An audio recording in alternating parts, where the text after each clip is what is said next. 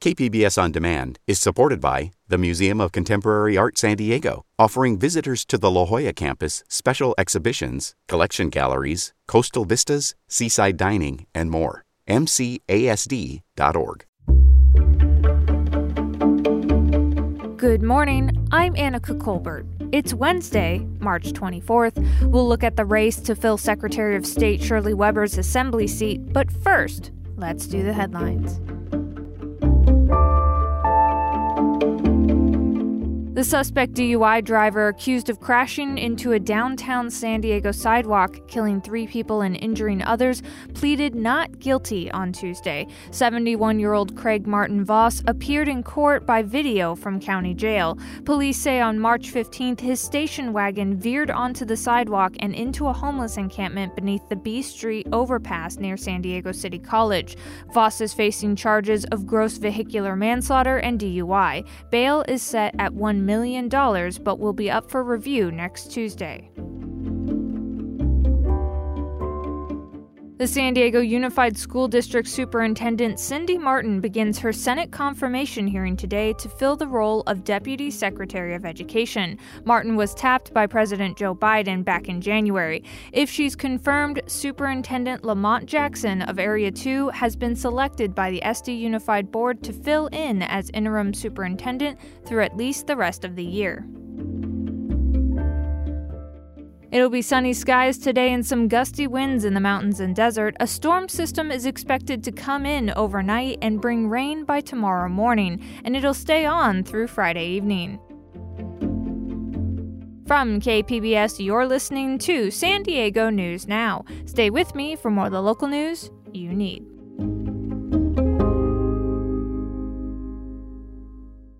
KPBS On Demand is supported by the Museum of Contemporary Art San Diego, offering visitors to the La Jolla campus special exhibitions, collection galleries, coastal vistas, seaside dining, and more. MCASD.org.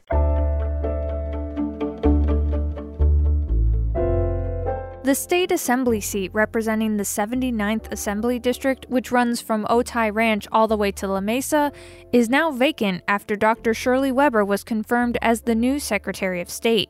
KPBS reporter Max Rivlin-Nadler looks at the race to replace her, where early voting has already begun. The special election comes at a pivotal time for the heavily Democratic 79th District, when federal COVID recovery money will now flow through the state to communities that desperately need it.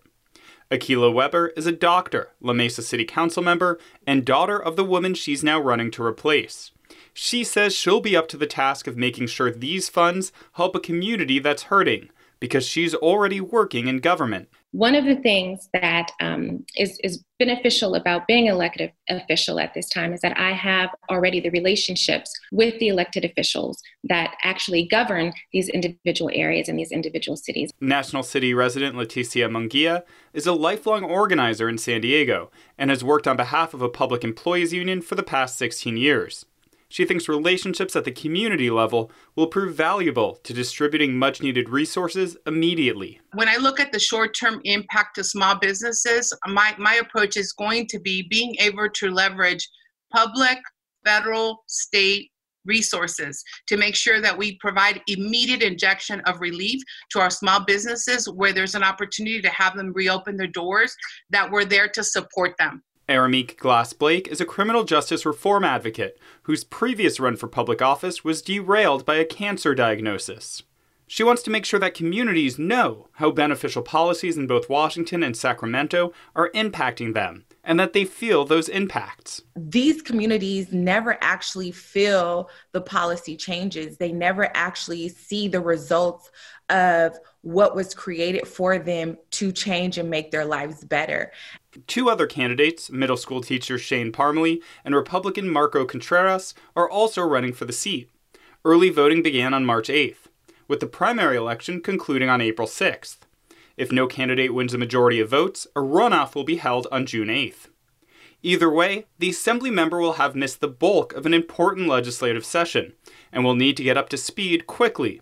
That's where Munguia believes she has an advantage, as already a veteran of what goes into deal-making in Sacramento. I really feel that I'm prepared, I'm experienced, and I've been a champion for workers. Weber says her immediate focus would be on helping improve public health through tackling long-standing social problems like school funding. Making sure that resources and funds are equitably distributed and money is able to be given to those who need more, so that schools, whatever school your child goes to, regardless of your zip code, that every child has an equal opportunity to create a healthy future. Well, both Weber and Munguia have picked up coveted endorsements and financial support from local political leaders and labor organizations. Glass-Blake feels like her political outsider status will allow her to more directly serve the community. I want to bypass all the politics within politics, because many times we, again, don't get that sustainable change because our politicians are bought and paid for, and they're bossed. Former Assembly member Dr. Shirley Weber passed a series of police reform bills, which won her accolades from across the country. Each candidate says they'll continue her work in their own way. For Dr. Akilah Weber, the protests from over the spring and the riot in her hometown of La Mesa reminded her that social justice issues in the district must be continually listened to and addressed at the state level. What we saw in May and June, it was not due to a single incident. It was due to years of people not being heard. It was due to years of people feeling marginalized and treated differently. 3 of the 4 Democratic candidates will participate in a forum on Wednesday evening focusing on gun violence in the district, organized by San Diegans for Gun Violence Prevention. The forum begins at 6 p.m.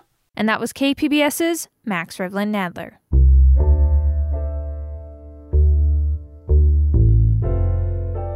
Millions of California workers can now take more paid sick time for issues related to the pandemic. That's under a bill recently signed by Governor Gavin Newsom. Cap Radio's Nicole Nixon reports. The new law requires companies with 25 or more employees to give their workers up to 2 weeks of supplemental paid sick leave. Employees can use that time to quarantine, schedule a vaccine, care for a sick family member, or take care of a child whose school or daycare is closed. Workers' unions applauded the measure, but business groups and many Republicans argued that it's too onerous for already struggling businesses. Democratic State Senator Dave Min of Irvine says he's sympathetic to those businesses, but on the other hand, it is good policy. We don't want sick workers coming into work or facing that tough decision between missing a paycheck or losing their jobs. Companies will be reimbursed through a federal payroll tax credit. The measure is also retroactive, so companies may need to pay workers for sick time already taken this year. And that was Cap Radio's Nicole Nixon. San Diego County and Mexico are working together to open a new vaccination site downtown at the Mexican Consulate Building. KPBS's Eric Anderson reports. The county and Mexican officials are building on the success of a COVID-19 testing program that they began last September at the consulate in downtown San Diego. That partnership offered no-cost testing for the coronavirus. Carlos Gonzalez Gutierrez is the Consul General of Mexico in San Diego. He says the effort now offers a safe and accessible vaccination location for San Diego's Mexican and Latino communities. We are proud of this partnership because it helps reinforce the message that our community can access public health services regardless of their immigration status or their nationality. The consulate will follow county eligibility guidelines, meaning people will need an appointment to get a shot. And that was KPBS's Eric Anderson. A Los Angeles man is able to walk and breathe on his own again after a months-long fight with COVID-19 at a San Diego hospital. KPBS's Matt Hoffman says now the 32-year-old is able to go home and see his 11-year-old daughter again. Eduardo Moreno was released from Scripps Memorial Hospital after an 8-month hospital battle with COVID-19. We're going home, and thank God. Moreno's lungs are still recovering, and while he didn't want to speak today, his mother, Cecilia Amador, says his recovery has been an emotional roller coaster. We didn't have any visitors, so it was very hard for me to be home and make videos with him. We were praying, And the first thing I want to say is thank God. Her son first came to the hospital last July. He was very critical, and they told us that he wasn't going to make it. And so from there on, he went to coma for 3 months. Scripps Health Dr. David Scott McCall was caring for Moreno during his stay and says the virus caused advanced respiratory failure. We decided to go for extracorporeal life support, which is a manner of taking your blood and going through a machine so as to take over his lung function. There were multiple surgeries, and for months, Moreno was entirely dependent on machines. His lungs did not heal enough to start breathing on his own until January. He went through any number of challenges to get to that level of independence, to deal with the anxiety, the pain, to fight through. And because of that, he's a model for all of us. Being a mom, I was just crying and home and saying, you know, I want him home. And Dr. McCall, don't worry, he is going to make it home. Doctors say nurses, therapists, and other ICU staff became like his extended family. It's quite a thing to see. And, you know, without them, not possible. He wanted to live. That's what he told me. Moreno's mother says she was shocked and amazed to hear that her son was being released this week. She's grateful to everyone who helped him get back to 100% despite the odds being stacked against them. And that was KPBS's Matt Hoffman. Coming up, a healthcare leader in San Diego's South Bay is being honored for her work during the pandemic. We'll have more on that story next, just after the break.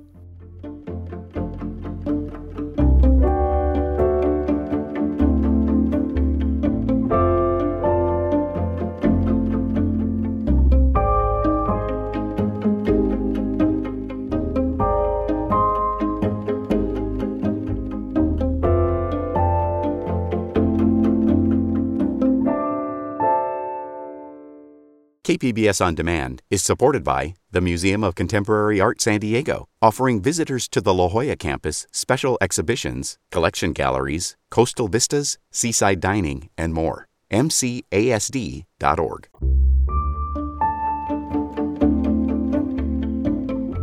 The COVID-19 pandemic has created a number of unsung heroes, from the person who delivers groceries to your door to the mail carriers and sanitation workers who work every day to keep the wheels of society turning, and of course, first and foremost, healthcare workers, especially those in the hardest hit areas of our country. A healthcare leader from the South Bay is now receiving recognition for her work. Ana Melgoza is the vice president of external affairs for San Ysidro Health, and she's dealt with some of the worst of the pandemic. Now she's among 3 women honored by the Mana de San Diego organization during Women's History Month. She spoke with KPBS Midday Edition host Maureen Kavanaugh. Here's that interview. And Anna, congratulations. Thank you. Thank you very much. But I don't really feel like this is an award solely for me. It really is an honor of all of our frontline workers that have been dedicated this entire year to not only taking care of the lives of their close ones, but really the lives of our communities that have been hardest hit by this terrible, terrible disease. So when the number of COVID cases started to rise at San Ysidro Health, how did your organization respond? We responded right away. I still remember vividly. We call it Friday the 13th, March 13th, when we, as everyone else, got the call to action, which was to shut down, to pivot, and to start, more than anything, stopping the spread. No one knew what was going on. All we knew was there was this mysterious virus that was coming and causing a lot of just illness and catastrophic illness at times. And so we as an executive team came in on Sunday right after, and we had a look at what we were going to do with our operations. So we had to stop and put a pause on our dental care and pivot right away to telehealth. And since then, we've been very busy working through our telehealth line, but also opening back up for in-clinic visits. And as a result, we've seen an increase in treatment. However, what we have done is offered a lot of support, not just in healthcare, Marine, but we also converted some of our clinic sites into food distribution sites because we saw firsthand what it means not to have food on your table for your children, not to be able to make a rent payment, not to be able to even provide basic necessities such as food and clothes for children. And so we just continued to rise to the challenge and help as many families as we could. Tell us about the choices that some of your patients had to make between feeding the family or risking infection. So what we found is in many of the families where we operate, where we serve, we were working really with the essential workforce. So many days we were speak to our doctors in the clinics, and they were still treating people who were riding the trolleys to go to work, because as they spoke to their patients, especially many who were high risk of dying, really, of infection, they said, well, if I don't work, I can't provide food for my children. And so they took that daily risk of working as grocery workers, janitorial, healthcare, many who weren't able to work from home. And what happened was many of our families also live in multi-generational, overcrowded housing, because the working families that we have as our patients are cost burdened with the cost of housing here in San Diego. And so when they had to decide if they were going to either be homeless or be hungry, many of them chose to be hungry to be able to live and provide not just for their children, but we're working with many Latinas of the sandwich generation, those that are caring not just for children, but also their parents. And so these are seniors that also have had to need the care that we provide as well through our program for all-inclusive care for the elderly. So for us, we felt we had so much to really work for throughout this pandemic, not just the immediate prevention of catching COVID, but for those families that were infected with it, how are we able to provide the care for the seniors, the infected person, and also the children? What are you anticipating in terms of longer-term needs of the community in recovering from this pandemic? There's going to be a great need for a lot of mental health services. We have been working closely with our school districts, and they've informed us that they are working with children that have lost grandparents because of this pandemic, and parents too. And there hasn't been any kind of intervention there to help the children. Right now, when we hear about what the biggest need is for children, so far what we know is definitely educational needs. What we found is many of the families were already experiencing the digital divide, and many were having a really hard time accessing internet. But if you dig deep, what we have found more than anything is the need for mental health and the need to be able to grieve like a child and to be able to understand what it means to go hungry and to really work with this generation of children that have been hit the hardest by this pandemic, because they're going to deal with scars that are going to last them for a long time, to understand why they were without resources while they were watching television and saw their children with resources. How do you reconcile that? And so we have a lot of children living with trauma from this experience and seeing many external factors impact their lives that they couldn't control. Do you see anything positive coming out of this long, terrible experience for San Ysidro Health and the community? Absolutely. I am just amazed by our providers of care. I am so inspired by our doctors, our nurses, our behavioral health specialists, our therapists, our dentists. They courageously went into work every single day to rise to the challenge. Right now, and seeing now vaccination efforts take place, I recall going into our El Cajon new clinic that we were able to have ready to go by the end of last year. And I encountered a patient, an elderly patient, who said that the only reason she came into the clinic was because during her telehealth visit for her chronic illness, the doctor told her, I can't go to sleep at night knowing that you haven't been vaccinated. And she said, I have not gone out for anything, but I love my doctor. I trust my doctor. And so I called my daughter to come and get me out of the house, come get my first dose, and I'll be back for my second. But I do not like being out of my house. Tell us about this Ana from Mana de San Diego organization. What does it mean to you? Mana de San Diego is extremely important right now, more than ever. Right now, Latinas face historic inequities. Wages have gone down Right now, 42 cents for every dollar a white male makes is what Latinas bring home, as well as their life expectancy has gone down 1.9 years because of this pandemic. We need to intervene. And through Mana de San Diego, we're preparing that next generation of leaders to break this cycle of poverty and to turn these trends upward. We encourage all young girls to run for office, to be at the policy-making table, and to work hard to get these trends upward. And that was Ana Melgoza, Vice President of External Affairs for San Ysidro Health, speaking with KPBS Midday Edition host Maureen Kavanaugh. And that's it for the podcast today. Be sure to catch KPBS Midday Edition at noon on KPBS Radio, or check out the Midday Edition podcast. You can also watch KPBS Evening Edition at 5 o'clock on KPBS Television. And as always, you can find more San Diego news online at kpbs.org. I'm Annika Colbert. Thanks for listening, and have a great day.